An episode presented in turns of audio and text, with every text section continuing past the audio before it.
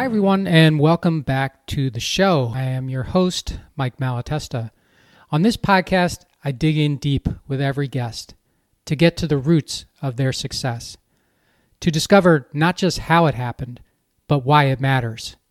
My mission is to expose the ideas and clues you need to inspire, activate, and maximize the greatness in you.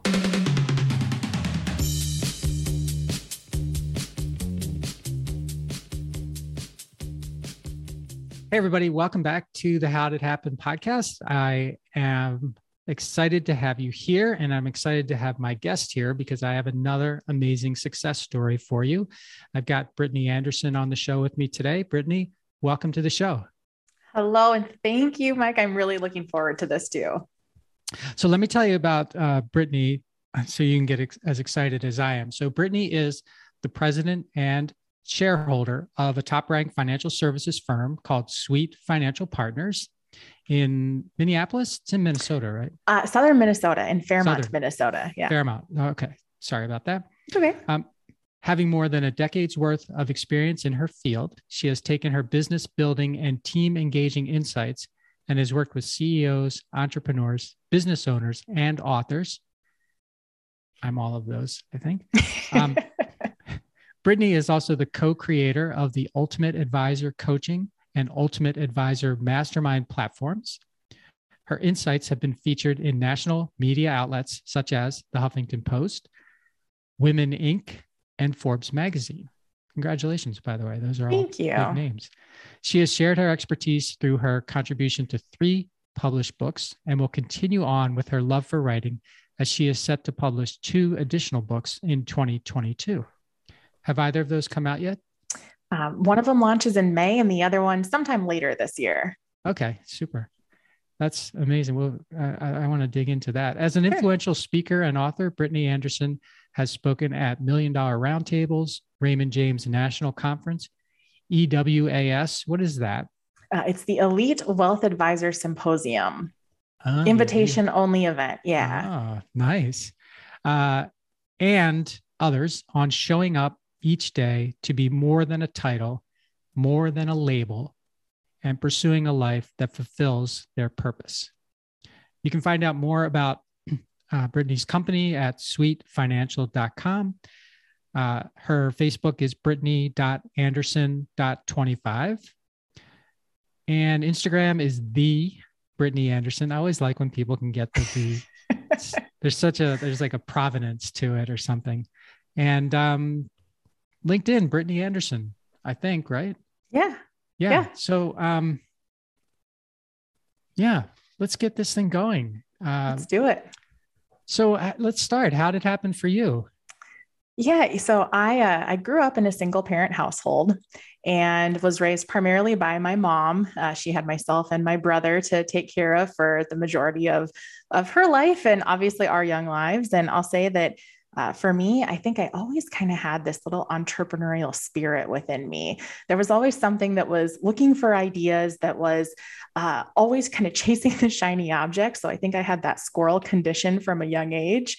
Uh, so I actually I, I, ended up moving to Southern California. I lived with my dad for a while out there, and started college. And uh, truth be told, I was one of those that changed my major, I think, four times the last time mm. I counted, uh, really trying to just settle into uh, what I wanted, what the future was supposed to hold, and finally landed on business management. Uh, coming out of college, I, I, actually had built my way up at a national jewelry chain, jewelry chain. So I was managing a jewelry store while I was going to school. So full time on all accounts. Again, I, I, like to stay busy. I've got, I've got an interest in everything. Um, and this job ad popped up. I knew that I didn't want to be in retail for forever. Had some some rumors heard about some locations closing within the big corporate structure. Quickly realized I was not a corporate girl. I didn't love the ladder. I didn't love some of the um, politics that came with it. So saw this ad and I was just drawn to it. It was something that I knew I had to work there. It was for, I believe it was like a client service position.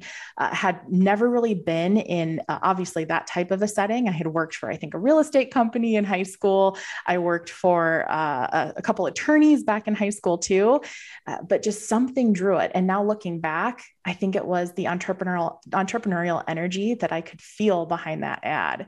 So that was when I got hired by Sweet Financial, what was services at the time. Uh, started in client service. Uh, quickly realized I missed the leadership component, so uh, moved up the ladder. Which there's a funny story I can share after a while there. Uh, but moved up the ladder was in the director of operations, then became the COO, then became the president and one of the partners with three other awesome partners that are here. And through that, have worked really closely with the founder, who is also the uh, proverbial squirrel chaser entrepreneur, has many, many interests, uh, several businesses. And he and I have really been working closely together to kind of get to all those cool things you talked about before with the speaking and the writing and the businesses and the coaching and all of that. So that's really how it happened for me. So really cool there. Um, before we get to the funny ladder story, I want to go back to this um, you know, as a kid, sort of chasing shiny objects. Can you give us some examples of what you remember about the, yeah. the objects you chased back then? Yeah, I, I was that kid that I was always interested in making money. And, and I think a big part of it comes from uh, seeing my mom struggle.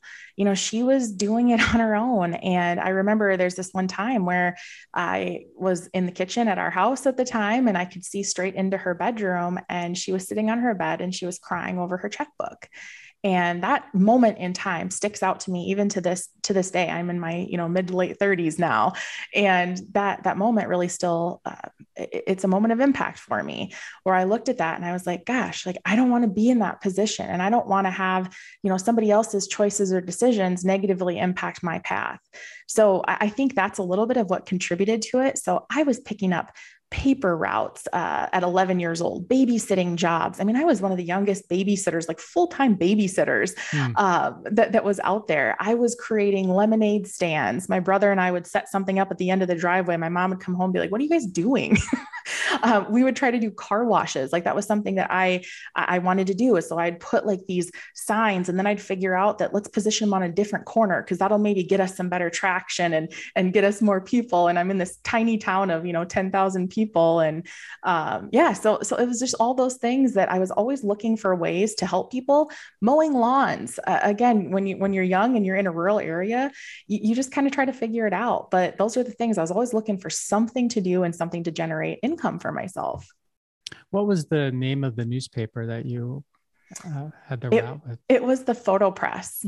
The photo mm-hmm. press? The Fairmont Photo Press. Oh, yeah. Nice. And, and what's interesting is um, so this paper has been around, it's, it's a local paper, uh, been around for forever. And I remember that on my deli- or for my deliveries, I made $2.10. And sometimes I would get like $4 if I made extra deliveries or there was an insert or something. So uh, that, that sticks out. Did you have, I, am curious because I was also a paper person. Did yeah. you have to collect and do all of that as well? Or was there a, was this no.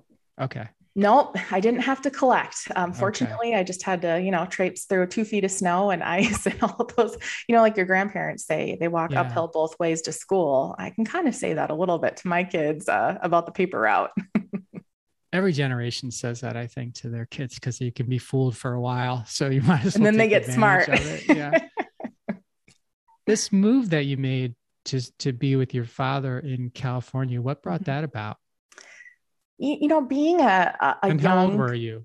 I was, let's see, I was 15. So 15, I had been, okay. yeah, and, and I'll give a little bit of background there. So my parents, uh, they divorced when I was almost five. Uh, we had actually lived, I was born in Southern California. Uh, my mom had her sister here in Southern Minnesota. So she packed up my brother and I, and okay. we hiked across country. And, um, you know, being a, a, teenager, I was curious about what Southern California could provide for a young bored kid. Why? And Fairmont, oh, well, Minnesota versus, come on. I mean, the cornfields and the bean fields are wonderful at the age I'm at now when I have kids my own and I'm trying to keep them hurdled. Um, but but you know, at that time I, I thought that might be kind of fun and interesting. And um, so I my dad still lived out there. So that was kind of my my in to go check things out and see what it was all about. Um, also, I was always and have always been a very uh, futuristic thinker. Actually, one of my strengths on Strength Finder is futuristic. And I hmm. had it in my head that I wanted to get into the UC system.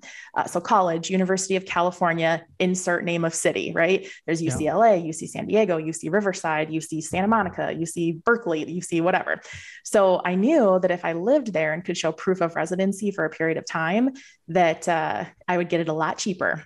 So I was, again, that kid that was thinking ahead a little bit and I knew that's what I wanted. And there was no guarantee, but fortunately, I did end up getting into their system and went to UC Riverside for the first few years of school. So it how out. Much, how much different was it for you to live with your with your dad and as opposed to living with your mom and your brother?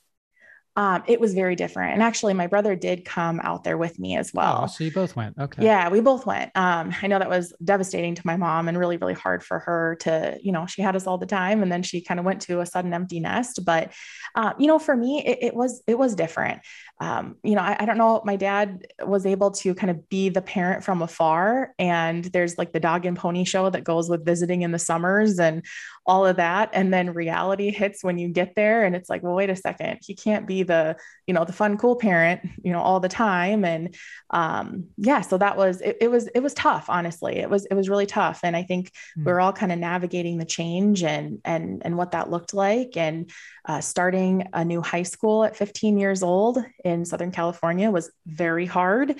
Uh, it was real tough for me, at least, to kind of find my way and figure out, you know, new friends and and what that looked like. And I think that was part of why I always worked as much as I did too. Um, I was chomping at the bit. High school was kind of boring for me, so I, I just wanted to get the heck out of there. I wanted to go on to full independence, and I tried that from a pretty young age. I mean, I was really striving to create my own future. And did the kids in your high school treat you like a Californian because you'd been there before? Did they see you as a sort of a podunk from somewhere in the middle of the country? How did how, I was the girl? Received? I was the girl that was probably like the weird dressed because I was wearing like Doc Marten shoes and a brown leather belt and what mm. I thought was cute jeans and like a fun purple top. And I literally remember the outfit I wore on the first day of school, which is so weird because it just popped in my head. Um, but I know I would say that I was not received as necessarily one of them, um, even though I did have that tie initially. But as with anything in life, it was probably myself not feeling like one of them. Yeah. So, you know, you kind of put so up maybe, that, right? Yeah, I, I, think that's that we do that as adults too. So, um, you know, I think you kind of put up that that barrier a little bit, and you know, it can be tough to break through. It is amazing, isn't it, Brittany, how you tell yourself stories that you believe mm-hmm. without without any real evidence that they're true. Yeah you know what's the what's the adage or the saying that says something like just because you think it doesn't mean it's true. Yeah. And that really makes you pause right? Like because i think so many so many times uh, you know you've got thoughts racing through your head. You've got a million things going on and you believe with conviction because it's your own reality. Uh, my stepdad he told me one time he's like you know he's like for every situation there's two sides to every story and then there's the truth. And i think that ties into you know the narrative that you play in your head and the truth that you tell yourself. So sure. yeah. And and now you are is your mom still living close to you then? Or? Yeah. Yep. Okay. Yep. So I ended up moving back to southern Minnesota. Um, I was, let's see, I was about 20 years old and decided to finish college out here, transferred oh, schools. Oh, and okay. yeah, yep. Yep. And I was fortunate because that jewelry chain that I worked for, they had a location that was about 45 minutes from where I bought a house. Um, you know, rent in California was way more expensive than what a mortgage costs in southern Minnesota. Uh, again, weird, but there you go. Uh, so yeah, it was it was a really great move, and I just knew again that future brain. I can't shut it off. I knew that someday I wanted a family. I knew that someday I wanted to kind of settle down and and have that life. And the hustle and bustle that was California just wasn't it wasn't right. It wasn't right for me. And you sort of just skated by it, but you moved back as a 20 year old college yeah. student and you bought a house. Yeah. Well. So you're a saver too. Yes. Um, I maybe I'm a little obsessive or was at the time. Yeah. Um, you know, and I think it goes back to just really trying to create my own future and maintain that independence. Uh, I remember at one point in time when I was getting ready to go to school and I had a little bit of, you know, you're it's a little scary, right? You're going to go and you're going to live in the dorm, and then I was going to get an apartment, and it's yeah. you're on your own. And as much as I wanted it, it was scary. And I remember my dad one time saying, like, "Ah, oh, I give it a year, and you're probably going to want to move back home." And I was like, a challenge accepted. Challenge, yep, sure. Never coming back.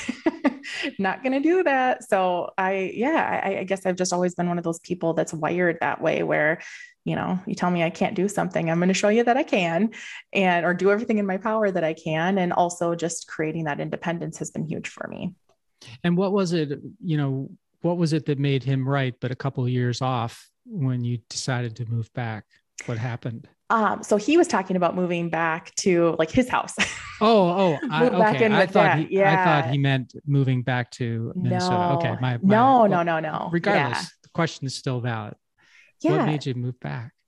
there was there was just a combination of things you know i had uh, a lot of things going on in my personal life that i just i didn't feel like i was in the right space at school you know i joke about changing majors how many times yeah um, times. yeah and and you know it was one of those things where and you know i kind of laugh about this i liken like we deal a lot with retirees in our business but I, I liken it back to the high school kid and you're at this point and you're 18 years old and people are like what are you going to do for the rest of your life what? Same thing at retirement. Like, yeah. what are you going to do for the rest of your life? I don't know. I just came off of this. Like, I'm just living with my parents, or oh, I just worked 40 years in a job. It's like these two parallels that I think people expect so much out of you when you're like i don't i don't know. I'm hoping that i can afford to be on my own. I'm hoping that i can make this work. I hope i can make good decisions. Um, so yeah so for me it was eh, some personal things that i had going on. And again i was looking at it and i was going i am paying you know x dollars a month in rent. I'm having to kill myself working so many hours. And uh, was in a, a, position there where i felt like i didn't have a whole lot of room to move. Uh, i really wanted a commission position at the jewelry store I was at, and it just wasn't open there. Uh, where I found out that the one in Minnesota, ironically, was. Oh. And then liken that to having this house come up for sale that was almost ideal, exactly what I wanted. It was significantly less per month than what my rent was. And um, you know, it just the stars kind of aligned. And I came out here and I started at a different college and totally landed into their business management program. Loved it, loved the professors, uh, felt completely confident around it. Uh, that's where I ended up getting my degree from. And I fully believe everything happens, maybe not for a reason, but with purpose. And that's why I found out about Sweet Financial, which is where I'm at today. Yeah. So again, it's that whole chain of events you said um, this thing about you know when you graduate from high school people are like what are you going to do what are you you know and then when you retire people are asking you what are you going to do mm-hmm. and it's it that struck me because i'm i'm i'm giving the commencement uh, address at a at a high school later ah. this year and one of the things that i was writing down when i was sort of prepping for it was this you know what you're going to study, what you're going what are you going to be, you know, mm-hmm. because that's a question that people ask all the time.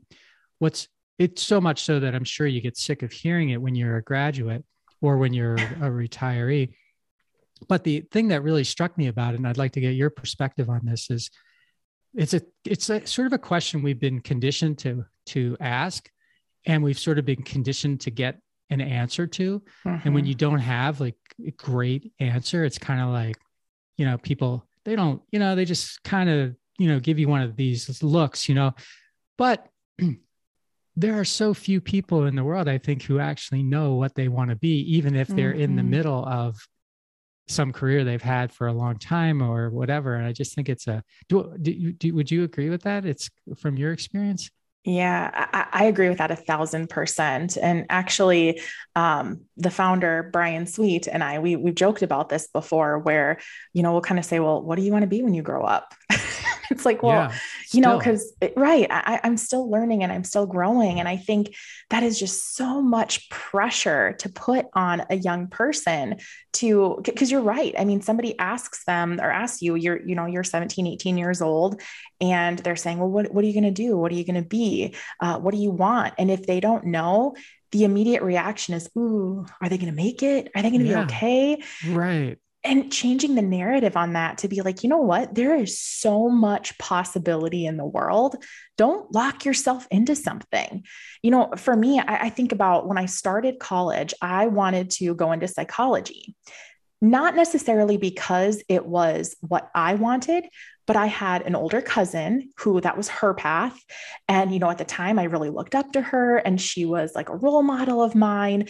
And so I'm looking at her going, well, wow, she's making that work or she did make that work. So that's something mm-hmm. I can do that too. And I think kids are so young and so impressionable, even if, you know, you don't want to think you are at that age, you are. Um, and so for me, it's like, I had to figure out my own path. And I think that we need to give kids in particular permission to figure out their own path and to be absolutely 100% okay. If you don't know what you want to do, that's okay because you might get to, you know, 30, 40, 50 years old and still change course. Yeah. 18, you don't have to have all the answers. But, you know, what's interesting about that is you since we've been talking, I think maybe four or five times you've mentioned the future, your future. and for someone that, and I guess I want to explore a little bit about what you mean when you say that. Um, but also like with what you just said, it kind of like you didn't seem like you you didn't seem like you were built like that, even though you did end up making changes. Mm-hmm.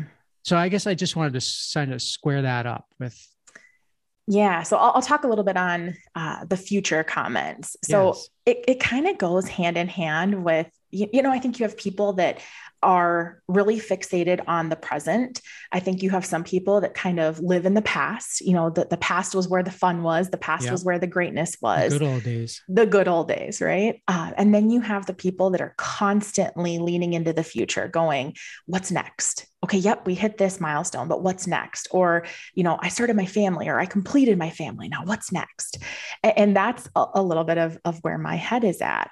So, you know, I, I think about my husband who is very much a present guy. Like he is, he's in the moment. He is very methodical in his actions and his thoughts. And I am like 25 years ahead. and he it's a good balance because he kind of brings me back to earth like brittany we got to be in the now a little bit here too whereas i bring him out into the future a little bit to say hey let's let's think a little bit ahead or let's let's kind of dream big for for what we want for our lives and what yeah. we're actually moving towards so you know going back to the whole college and you know you're a little or i was a little indecisive I was always thinking about the future, but I think I was so fixated on this vision of contribution and impact. And I used to tell my friends and my family, like, I don't really know what it is. I just want to do something impactful. And they'd be like, what does that mean? I'm like, I don't know, but yeah, okay. that's what I want to do. So I think it was just finding that course of where that impact lies. Right. And, and even now it's like business management. Uh, you know, yeah, I'm in a leadership position, but at this point in my life, I believe everybody can be a leader regarding, their, you know, regardless of their job title, uh, regardless of what success they've had. So I think even that, you know, it changes and it evolves. And just like anybody, you find new definitions of success, new definitions of fulfillment. I mean, it's it's ever changing. There's a real little book, short little book that I read years ago that's called, I think the title is You Don't Need a Title to Be a Leader. Um, hmm. And we used to give it to, or my partner used to give it to uh, a bunch of our team members because we were always sort of asking people to lead. Yeah. Um, yeah. Uh, people who live in the past. So people who live in the past can kind of mm-hmm. be boring sometimes. And people who live in the future can kind of be a little annoying because it's hard to keep up with them. And living in the present feels kind of like the right spot. It's like the comfy yeah. chair, you know, like I'm yeah. just enjoying the moment. Um, and the next moment will come and I'll enjoy that as well. So I can see how you mm-hmm. and your husband have a sort of a, you know, have a nice uh, blend there because yeah. it can be annoying to be around someone like you who's oh. always looking at the future. Sorry, I don't mean to. yeah, I'm just. I've only known you for a little down. bit here, but yes, I, I yeah. no, it can, and you know, I, I've said before too that I think that's part of the reason that God blessed me with three beautiful babies because it forces me. Like I have to be present, right? Like they yeah. know if mom's head's not here, eh, they're not dumb. they they call me out on it. And they'll be like mom i'm talking to you. Mom. So you know it's it's it's one of those things where i truly feel like that's that's why i have kids. They keep me present and in the moment and playful and all of those good things instead of taking things too seriously. Yeah And as long as we're on the family, I noticed that one of your daughters is named Jersey, and I thought yeah. I'd ask where that came from. How did you come up with that name? Yeah. So, um, actually, way back in the day when I was probably preteen age, there was this movie out and it was Coyote Ugly. And one of the girls in there, uh, they nicknamed her Jersey. And I, I always thought that was just a cool name. Like it was so fun. So, ironically enough, um, my husband and I, we were expecting our, our first, uh, that's Jersey now. And I remember we're driving along in the car and he's like, Hey, I was thinking about names. What do you think about uh, the name Jersey if she's a girl? And it was like the world stopped because I was like, uh, we have never talked about this before. I had never breathed a word about that movie, about my, no, I swear that is how it wow. happened. So we literally, like, I just looked at him and I was like, yes. And I can't believe you just said that. So it, hers, she was the easiest of all three of our kids. Uh, she was the easiest to name. It was just such a weird situation. So again, meant to be everything with purpose. and you, um, I think last thing on on the family, you're you're you're still close with your mom and dad. They still they, they make it work for you. Um, no. Um, oh, so my okay. mom, she lives locally here and we are close. Um, yes. my dad actually passed away um, a few years ago and okay. he and I had a, a, little bit of a tumultuous relationship and things weren't weren't great. Um, so that was that was tough. And and actually, uh, I was set to do. Uh, I was in Florida, and I was doing a presentation. I was set to do a presentation. Um, this was at one of those elite wealth advisor symposiums. Yeah. Um, I was let's see, it was in the evening, and I was scheduled. I was like the first one to present the next day. So I think it's eight o'clock in the morning or something and uh, found out uh, that my dad passed away. And it was really tough because we hadn't talked in quite a while and a million things go through your head. And I found out in kind of an indirect way. And it was just, it, it hurt. The whole thing hurt. And I was devastated. And the crazy thing was, is part of this presentation, I was actually ending the talk with uh, talking a little bit about my relationship with my dad and how like you know the next time i do interact with him or i do see him that it's okay because you know you don't harbor that and sometimes you just have to make decisions for yourself to you know not spend time around people that behave in a certain way or that act a certain way and uh, so literally not only am i losing my dad but my whole entire end of my talk makes no sense now because I'm never going to see him again. Right. And uh, that that was really tough. So I remember sitting down. Um, Brian Sweet, the founder here at Sweet Financial, he actually he he's one of the partners in the symposium, and I sat down with him and I sat down with a couple other colleagues and uh, cried a little bit and just talked about like what am i going to do? And uh, you know how am i going to show up for these people? And they basically said brittany if you need to leave like this is okay. There's not a single person here that's going to care. We will fill the spot. We'll figure it out. And i slept on it. And the next morning i think it was like 4.30 in the morning i woke up and i'm like nope. I'm changing the end of my talk. And if this story and me showing up for these people that i committed to if i can influence even one person in that audience, then I, I, showed up for good. So I did the presentation. I had grown men in tears. And uh, by the end of it, I was in tears. And it was like this beautiful moment where there was a standing ovation and, and all of these crazy things. So, um, yeah, unfortunately, I don't, I don't have my dad around anymore, but um, you know, you heal and you grow and you take those moments and allow them to be uh, shaping moments. And it's like the late Sean Stephenson says or said, uh, life happens for you and not to you. So try to live by that every day. How did you, Brittany, how did you change it? Like, oh. can, can, you tell us, can you tell me how you yeah. actually changed it? Because yep. what, what I find fascinating is that you were willing to talk to these strangers I, am going to assume they're strangers or colleagues yeah. Yep. about this thing that you were going to do but hadn't yeah. yet done and then this unfortunate timing here and the loss of your dad comes and then you you change it which, is mm-hmm. hard right? And then yeah. you change it and you change it in such a way that it moves people and and you. How, what did you do? This is getting into the, like the you know writing and and crafting of yeah. engaging people. What did you do so, uh, well, first of all, um, one of my, my, our business partners in the Ultimate Advisor coaching business, he got up with me early in the morning and he was like, Brittany, he's like, anytime you feel emotion, because I was like, I can't do this. I don't, I can't even breathe. Like, I can't breathe when I'm talking. How am I going to get through this? And he was like, it's state control. And he's like, and any time you feel yourself getting anxious, you get you find yourself getting upset, you find the emotions boiling up, he's like, you just have to stop and walk. Right? Don't don't be afraid of the silence. Don't be afraid of that mm-hmm. pause. Just walk. So as we're going through this, I decided to say, you know, in life, we have plans and we have things that we think things are going to go a certain way and then we have those moments where we're taught that we are not in control at all and you know for me it was that pivot from saying hey i was going to talk to you about you know how sometimes you have to make tough decisions with you know people in your life that you might love them but you just can't allow them into your life in certain capacities and for me, I was going to tell this story about how brave I am and, you know, how this next time it's not going to matter. And I, have I've done the work and, you know, I've shown up for people and, and it's okay. And now I realize that that show up time is never going to happen again. Hmm. So life is short and there's moments that happen that you can't control.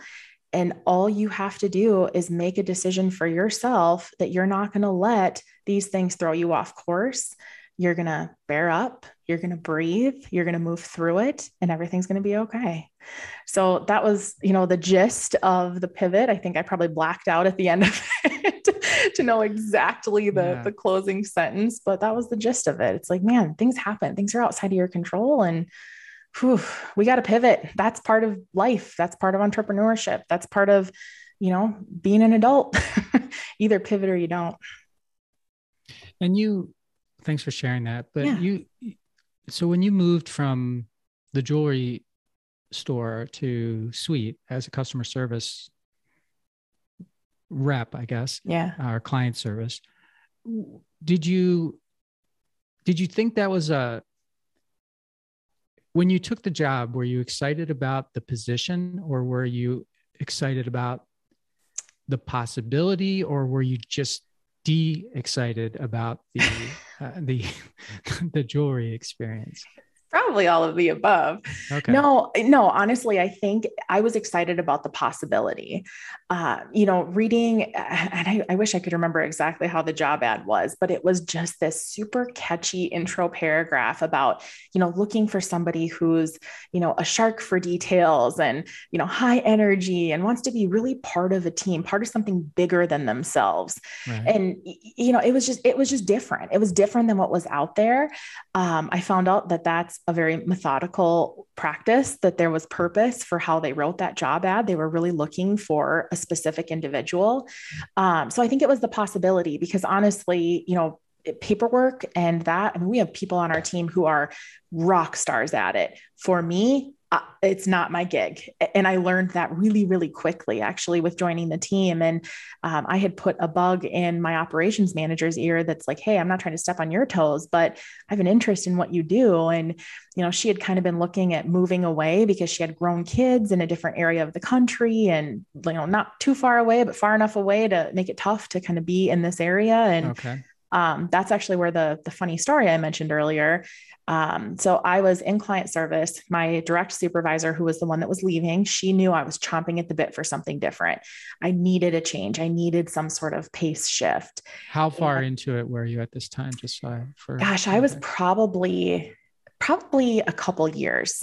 Okay. Uh, probably about two years into it, if, if my memory serves me correctly. Um, so, you know, I was young. I, I, you know, when I started here, I was 22 years old, fresh out of college.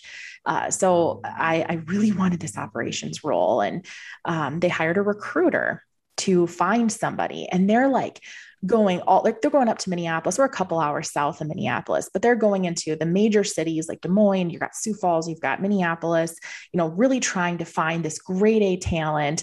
Uh, they offered a Mercedes if somebody would relocate. And you have to understand, like, we are literally uh, in in rural rural Minnesota. Like uh, when I joke about like the cornfields and the bean fields, that's what's around us. Like we're a huge farming community, so you don't have a ton of young professionals in the area.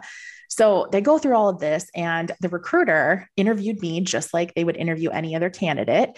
Um, I, you know, formally applied for it, and she gave the interview. And she goes back to Brian, the founder, and she's like, Brian, what are you doing? Just put Brittany in this role. Like she's absolutely cut out for it. And he had so much doubt he was not about it. He really had not worked closely with me for the first couple years. He was kind of that scary guy locked in his office all day that mm. I didn't really know how to interact with just very professionally and all of that good stuff. And we joke to this day because I never got a Mercedes in the deal. I was just going to ask you what color you picked, but uh, what, I tease him so what, much. What happened there? you know, it was I only for someone who lived X number of miles away. Or? I think it was like the experience or something, oh, or some okay, relocation yeah, yeah. bonus. I out. don't know. hmm. So yeah, never never got that. Never got those four wheels. Brian swears up and down he's gonna just have one parked in the driveway someday, and I'm like, yeah, I could think of a few other things I want first. so okay, thanks. Yeah, I appreciate you taking us through that. I wonder, like because I'm thinking to myself, okay, you join this firm, you don't you don't have experience as a I always wonder about joining a, a you know a financial services firm or a wealth advisory firm when you don't have you know practical experience and you may not be wealthy yet so you just kind of yeah right there's yeah there's, it's intimidating mean, it is. And honestly, I mean, I came into it and talk about like imposter syndrome. So they talk about that, you know, in your professional career, entrepreneurial, and you think like, who am I to be doing this? Or who am I to be, you know, teaching this or, or in yeah. this position or have this opportunity or whatever. I absolutely had that coming into this job. And to be quite transparent, every finance class, accounting class, like anything to do with the number side of, of business hated it, like mm. loathed it in college, did what I could to get through those darn classes as fast as humanly possible. Economics, ugh, it, it, was just not me. So we joke to this day. I mean, I, I say I'm not the numbers. We have brilliant people to handle that part of the business, to choose the investment strategies. I'm the people, I'm the vision, I'm the future. That's why I work so well with Brian, our founder, our true visionary. Um, that's that's just something that absolutely gets my gourd. But you are right. Like coming into this field, this profession, and trying to learn it. I mean, I've been here for almost 14 years now, and I'm still learning. And our team, I mean, we got people here for over 20 years. They will say they are still learning. Uh, it's it's never a dull moment in this industry. And so, take us through the the journey. So, um, you know, start in client service, move to the operations role. You know, and now you're you're president of the firm. That's in 14 years. That seems rapid to me. Um, but there's got to be yeah. so so what went on yeah. Um, I, you know, I've, I've, I've, been asked a question similar to this before, and here's what I can back it into is uh, after I got into the operations role, I started working um, more and more closely with Brian. And like I said, he is the true entrepreneurial spirit. Uh, I think I'm a future person. He is like light years ahead gone you know way past me. And you know working closely with him and starting to get introduced to some of the uh, programs that he was involved with that really contributed to that entrepreneurial drive. So uh, i was probably gosh, I don't even think I was a full year into that ops role that I was uh, brought into strategic coach. So, strategic coach, um, Dan Sullivan is the creator out of Chicago and Toronto. So, I was going to Chicago once a quarter for actually what started as their team tools. And then I moved up into the team leads. And then I moved into the entrepreneurial class when I formally became a business owner in our coaching business and everything, because Brian and I are partners in the coaching business too. And, you know, when I think about that journey and that quick escalation and that move up the ladder, I honestly attribute it to just being surrounded with really, really bright minds, people that were and are today way smarter than I am, um, you know, huge thinkers and movers and shakers in the world. And, you know, Brian being that catalyst and putting me in front of those people and having the confidence in me to, you know, have me be part of that. Um, we joined Genius Network together about, I think, seven years ago. And just being able to, again, be around some of those bright entrepreneurial minds, I think that escalated my growth way faster than any like formal you know education program or formal training could have done. And i really think that's what was the catalyst for that movement. Hmm. and are you are you at the point now in your career and in the you know the the the journey with with sweet that you do you consider yourself an entrepreneur now? Yeah. Yeah I, I do. Um you know brian and i are actually you know sweet financial you know, we're very fortunate for the industry that we're in. The, the business itself operates very much like a well-oiled machine. Uh, you know, we hire really great people. You know, it's funny because I thought about this when, when you said, you know, you're, you're bringing people into the financial services, especially somebody with no experience. Um, you know, personally, I would hire somebody based on a cultural fit over, you know, 20 years of experience any day of the week. I mm-hmm. believe that for the most part, you know, except for very, very specialized roles, you can train somebody into just about anything. Uh, but if you don't pull on a person's inherent strengths, if you're not hiring for your culture, for how they fit, then I think that's where things can kind of fall apart. Uh, but yeah, so Brian and I are um, looking forward into the future and building out. So we have uh, uh, the Dream Architect, which is our trademark process at the office. Uh, that's something that Brian built. I mean, gosh, it's been probably 10, 11 years ago. Uh, that was something that caught my fancy real quick because I saw what his vision was and how he was really seeing how things are possible for people and how you can introduce, you know, people who've accumulated wealth that don't spend it on the things that would give them true fulfillment. And so we are working on a, a, project there to really bring that to life and bring it to a larger scale, grand masses. And so that entrepreneurial venture is absolutely there, and that spirit is absolutely there at this point. Give me an example of someone who's, you know, not willing to spend it on. I can't remember exactly what you just said, but you know, fulfillment. yeah, fulfillment. What does that mean? You know, it's interesting because um, you know we've been really fortunate where we tend to work with people who are at that stage of life where they've accumulated wealth, right? They're wealthy individuals, um, seven, eight figure investors typically. And it's amazing at when you start having that conversation, because we often get to that point in life where there's been like a sale in a business and you have this transition. Uh, you're retiring and leaving this lifelong career, and there's a transition it was amazing at how many times people really didn't think through what they wanted. So they'll talk about, well, yeah, I want to travel or yeah you know i might want to get a place down south. It's cold here in the winter in minnesota. Or you know yeah i want to spend more time you know going back and forth to my you know my kids see my grandkids. But they didn't mm-hmm. really think about like what did they really really want? Like what is something that would give them this sense of like passion and purpose and fire for the future. Because what you don't want to see happen is somebody retire and then they literally you know go out to pasture to kind of wait for their time to come. You know we want people to have that fulfillment. And when we started seeing this common theme regardless of how much money people had you know the, the biggest mistake i think that we see people make is actually not spending their money like not doing things. So you know i think about just being in some of these entrepreneurial groups like you find out about these really cool opportunities or people that can get you introduced and get you to um, you know i don't know get on stage with some singer that you want to you, you've always dreamt of doing that. And it's really not that expensive. You just have to know who can help that make that happen. Or you know front seats at some racetrack or you know horse races or you know some golf event or you know whatever it is. And there's things that people are like well yeah that'd be really cool but i i wouldn't even dream of that. Well you know we know some of these people who can make that happen. So let us for like facilitate this introduction so that you can truly do the things you want to do and maybe don't just kind of coast because it's what people normally do in retirement. Uh, so, those are the kind of things that we're really trying to help change the trajectory of what retirement looks like for people. Okay. I have two questions on that. The first yeah. one is how do you get people to do that kind of thinking?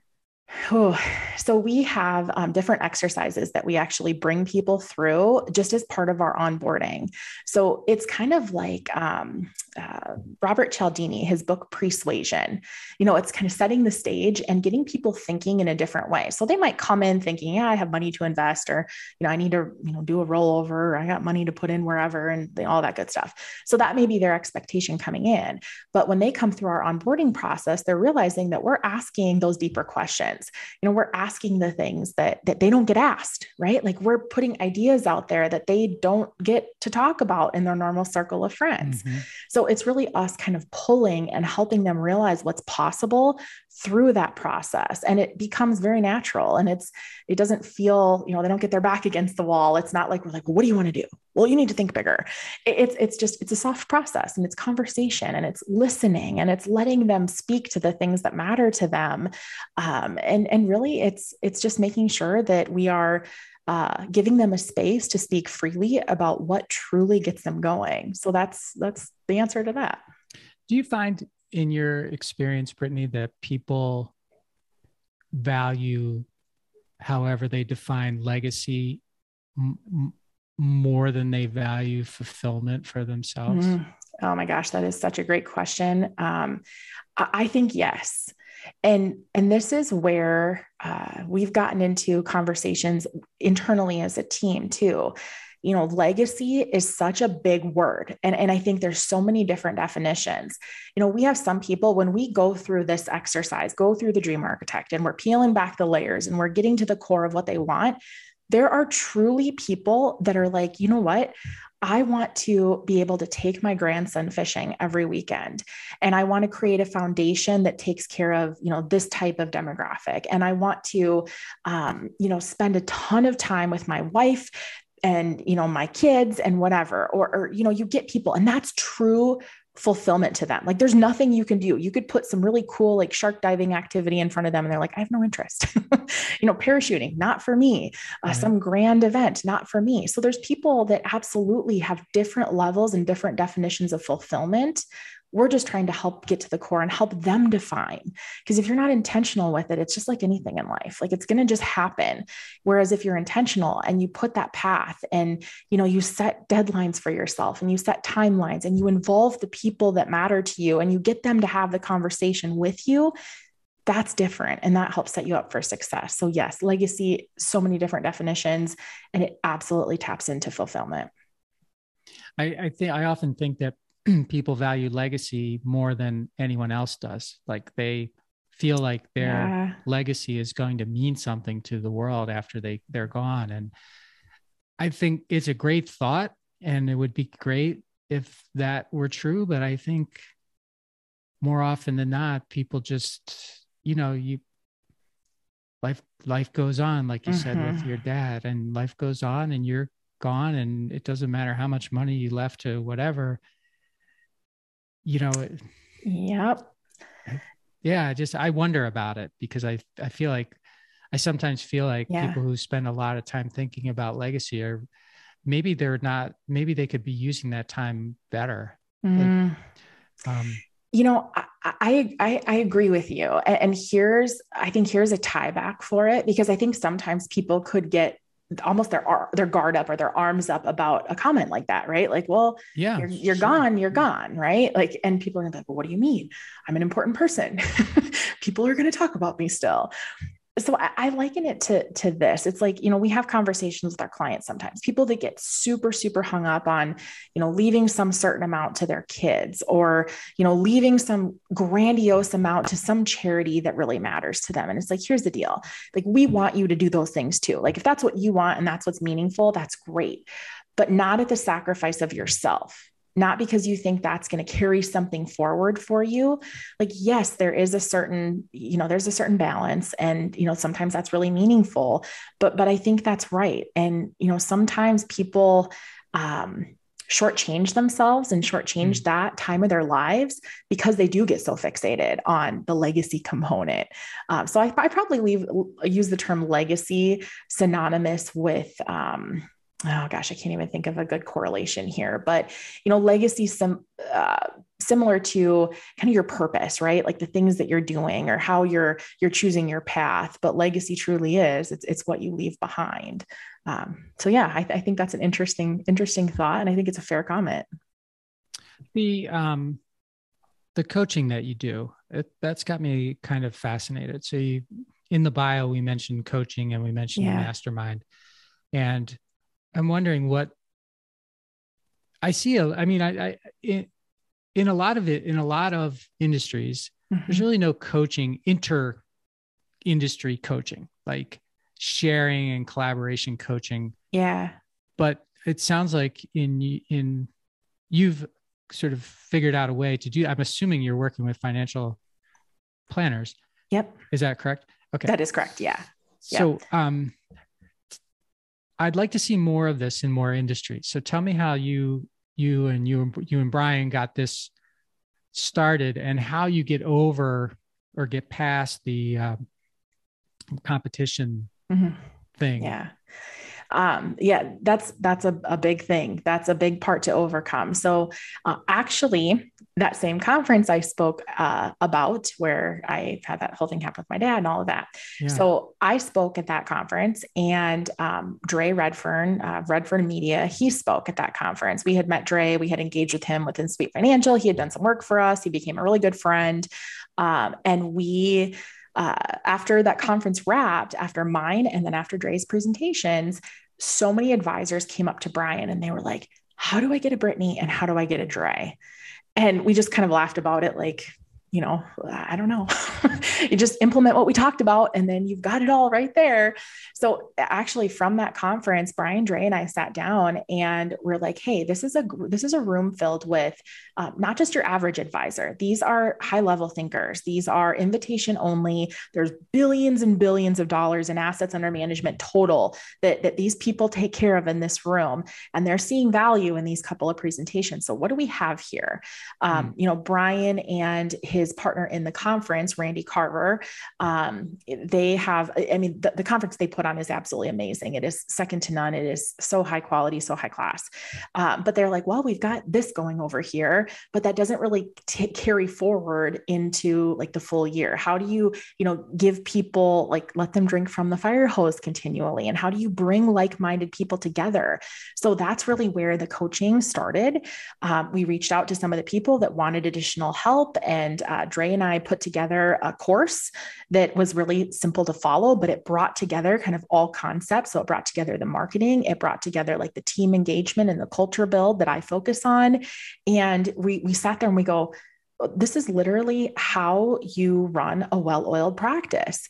You know brian having been in the industry for you know 40 plus years you know we took his just kind of like that practice management that business the running the business mindset and we built this full course. Um, we got some group coaching going and it was really through referrals and word of mouth that it started to build and people got through these courses got through a couple summits that we put on and they're like okay, what's next? We're not ready to be done, but you're done with us. So we sat, you know, got back together and said, let's let's do the mastermind. Let's give this a shot. Let's bring again these like-minded people together multiple times a year, and, and that's really how it's evolved. And uh, recently, we've kind of pushed pause a little bit on the program to do some restructuring. So going into 2020 now or 2022 now, um, we are focusing heavily on the actual like implementation and execution because I think you know everybody goes to a conference you you know listen to a podcast you you know attend a webinar whatever that looks like you get a million great ideas but when are you going to implement them and how often do you actually implement th- the things you want to yeah. do so yep. that's a strong suit for ours at the office at sweet financial so we thought well let's teach that to other advisors um, the whole thing with competition we have a vetting process actually so anybody that has an interest in coming into the mastermind they have to talk to actually one of us partners right now. Um, we want to make sure that they are collaborative in nature, that they're not ones that are just going to come in and take, take, take and not give, give, give. Um, you know, we want people to feel like they have a space that they can be raw, they can be transparent, they are safe, that they can talk about the challenges and the opportunities all at the same time. So it's it's very well cultivated to make sure that we get A players, we get quality people and we get people that just want to learn and grow together. Um, but it's, uh, yeah, you have to do the vetting because there's absolutely people we've turned down because they'll make weird comments about not really wanting to share or not feeling totally comfortable or whatever yeah. that looks like. But you, you really, you have to have a good vetting process. Yeah. Okay. So limiting mindset or not an abundance mindset, probably not a good fit for. Amen. Mm-hmm. And do mm-hmm. people, do you coach do people participate from all over the country or yes Yep, all over the country. Um, actually, with the new structure that we've put in place, um, we actually we meet three times a year v- virtually in a virtual setting. Uh, we have twice per month group coaching calls, so people dial into those to kind of get their intermediary things taken care of. Uh, we have accountability coach check-ins, so you know instances where they have a quick powwow they need to have to be like, okay, what, what are you focusing on for this month? What's your commitment? What are you going to achieve in the next how many days? How are you going to get that done? Who are you going to delegate to? That's a big one. Mm-hmm. Um, and just making sure that they're moving forward. And then they actually do get to go to the um, conference, the invitation only conference that Brian and Randy put on, um, which is a pretty cool perk because that's very limited seating and you have to meet certain requirements. So it forces us to be you know, pretty dead on with who we're trying to attract within the mastermind as well. So that's mm-hmm. really the program overall. Neat. And how about clients? Do you work with clients from anywhere, all over the place? Yeah. Or? Yep. Our advisors um, see clients from all over. Um, we have actually a couple clients in different parts of, of the world too. They all have ties back to the United States. We're originally from the area, but um, yeah, you know, I, I, think we have for many, many years uh, had clients and I think what's been trending is around 37, 38 states. Uh, that's been even before, uh, I guess, the, the 2020 incident where everybody went virtual and, and mm. Zoom. So we were fortunate to be a little ahead of the game there where our clients have always been comfortable with that. Um, so we were able to continue business as usual in that regard and, and continue serving people. So, yeah, you Very can be nice. wherever and work with Sweet Financial. So let's finish up with your writing if you don't mind. So you've got yeah. two books coming out in 2022 and you've been a part of three others. What how did you get started with writing? Because I didn't hear any writing in your uh, yeah. in your uh, earlier, and maybe we just didn't. Maybe you kept a journal or something, and you've been writing all this time, but we didn't yeah. talk about it. Yeah. So um, I go back to actually, it was about third grade, I think it was. And we had a, a, teacher who you could tell she was just really big on reading and writing. Like I felt like the whole entire year was focused on that. But we got to do this thing where you would write your own book and then you got a couple pieces of cardboard and uh, wallpaper and you wrapped it up and you hmm. published your books I would go crazy with that. I mean, I would come home with, you know, five books to everybody's one. And it was just something that I was kind of obsessed about. I loved writing, I loved putting thoughts to paper. And, you know, in third grade, it's like, my bunny that's what the title is or my grandpa or whatever. Um, so so yeah i did do that at a young age and i always kept like a diary or a journal and and always just wrote down my thoughts. It was just kind of one of those things that came naturally to me i guess. It's just writing is easier for me to uh, really get clear and concise thoughts out on paper and fully and eloquent. Um, that was something that was just easier to me at the time than speaking in front of uh, groups actually. Okay so, um, fast forward and talking to I, I, Brian and I were in a conversation at one point, and I told him I've always wanted to write a book, and he's like, "Well, what are you waiting for? if you want to write a book, let's do a book. Let's do it." I'm like, "Wait, you just write a book? That's just how it happens?" He's like, yeah, let's let's let's make this happen. So he actually, I found out had a passion. He'd always wanted to write a book too. You know, that was something is part of his kind of uh, success targets.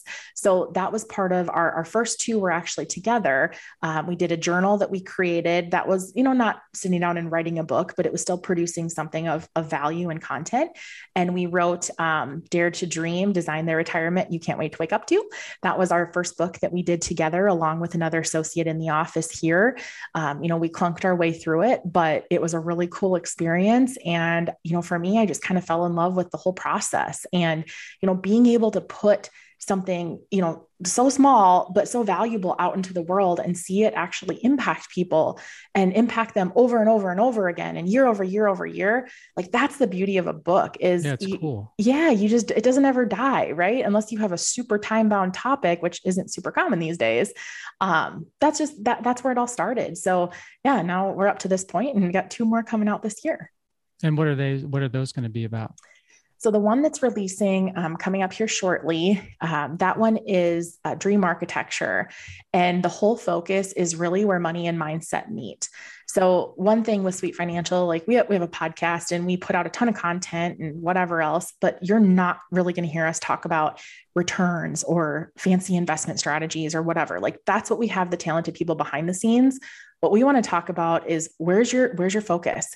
Are you looking at the things you can control? Are you really leaning into what fulfillment means to you? Are you focusing on your dreams? You know where who are you spending your time with? You know we're the product of the five people we spend the most time with.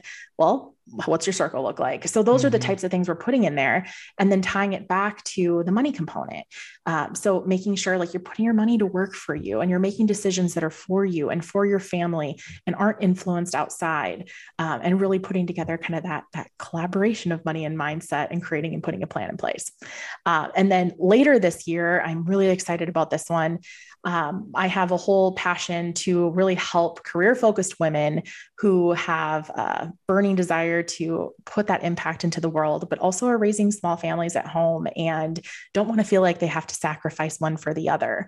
So that's the whole premise of this book is really helping women manage that juggle struggle, um, feel like they can achieve the perfect imbalance, because I don't think work life balance exists, um, but achieve that perfect imbalance so that they can feel like they can have both and not have to sacrifice one for the other. I like the juggle struggle. I I hadn't heard that before. That's good. Yeah. So the only term I could think of that really truly explains it. so let me see if I got this straight. So you got yeah. you got hired for this promotion to the operations role or the one after uh, yeah, I think it was that one. Yeah. And you didn't you didn't get the Mercedes. And then thanks to you, Brian Sweet actually wrote his first book. You know, I mean, I don't know what else. I you, can't wait for him to listen to this. He'll love yeah. that. I mean, that guy owes you big time. The heck? no. oh, that's too funny. You, you know, it, it, we joke about this stuff all the time, but it, you know, I, I can honestly say he has been such a powerful mentor for me. And, you know, we really, we feed off each other and, and it's that positive energy. And it's just so exciting. It's like, it's so fun when you meet people that are equally as excited to create really great stuff and help a ton of people in the similar capacities. Like it, yeah. it, there's just nothing better than that. So yeah, I'm, I'm totally gonna I'm totally gonna tell him that one. well, Brittany, it's been so much fun getting to know you. I'm so glad we got introduced and oh, that we've had you. this opportunity to spend an hour together. Um, really like what you're doing. Um, really like you, and I'm just really excited about your future. Thank you. Um, because I know it's going to be very big, as well as the future of everyone that works with you. I'm sure will be impacted positively based on what you've been sharing today. So thank you so much. Thank you so much. I is my great pleasure to be here with you, and I am so appreciative of the opportunity.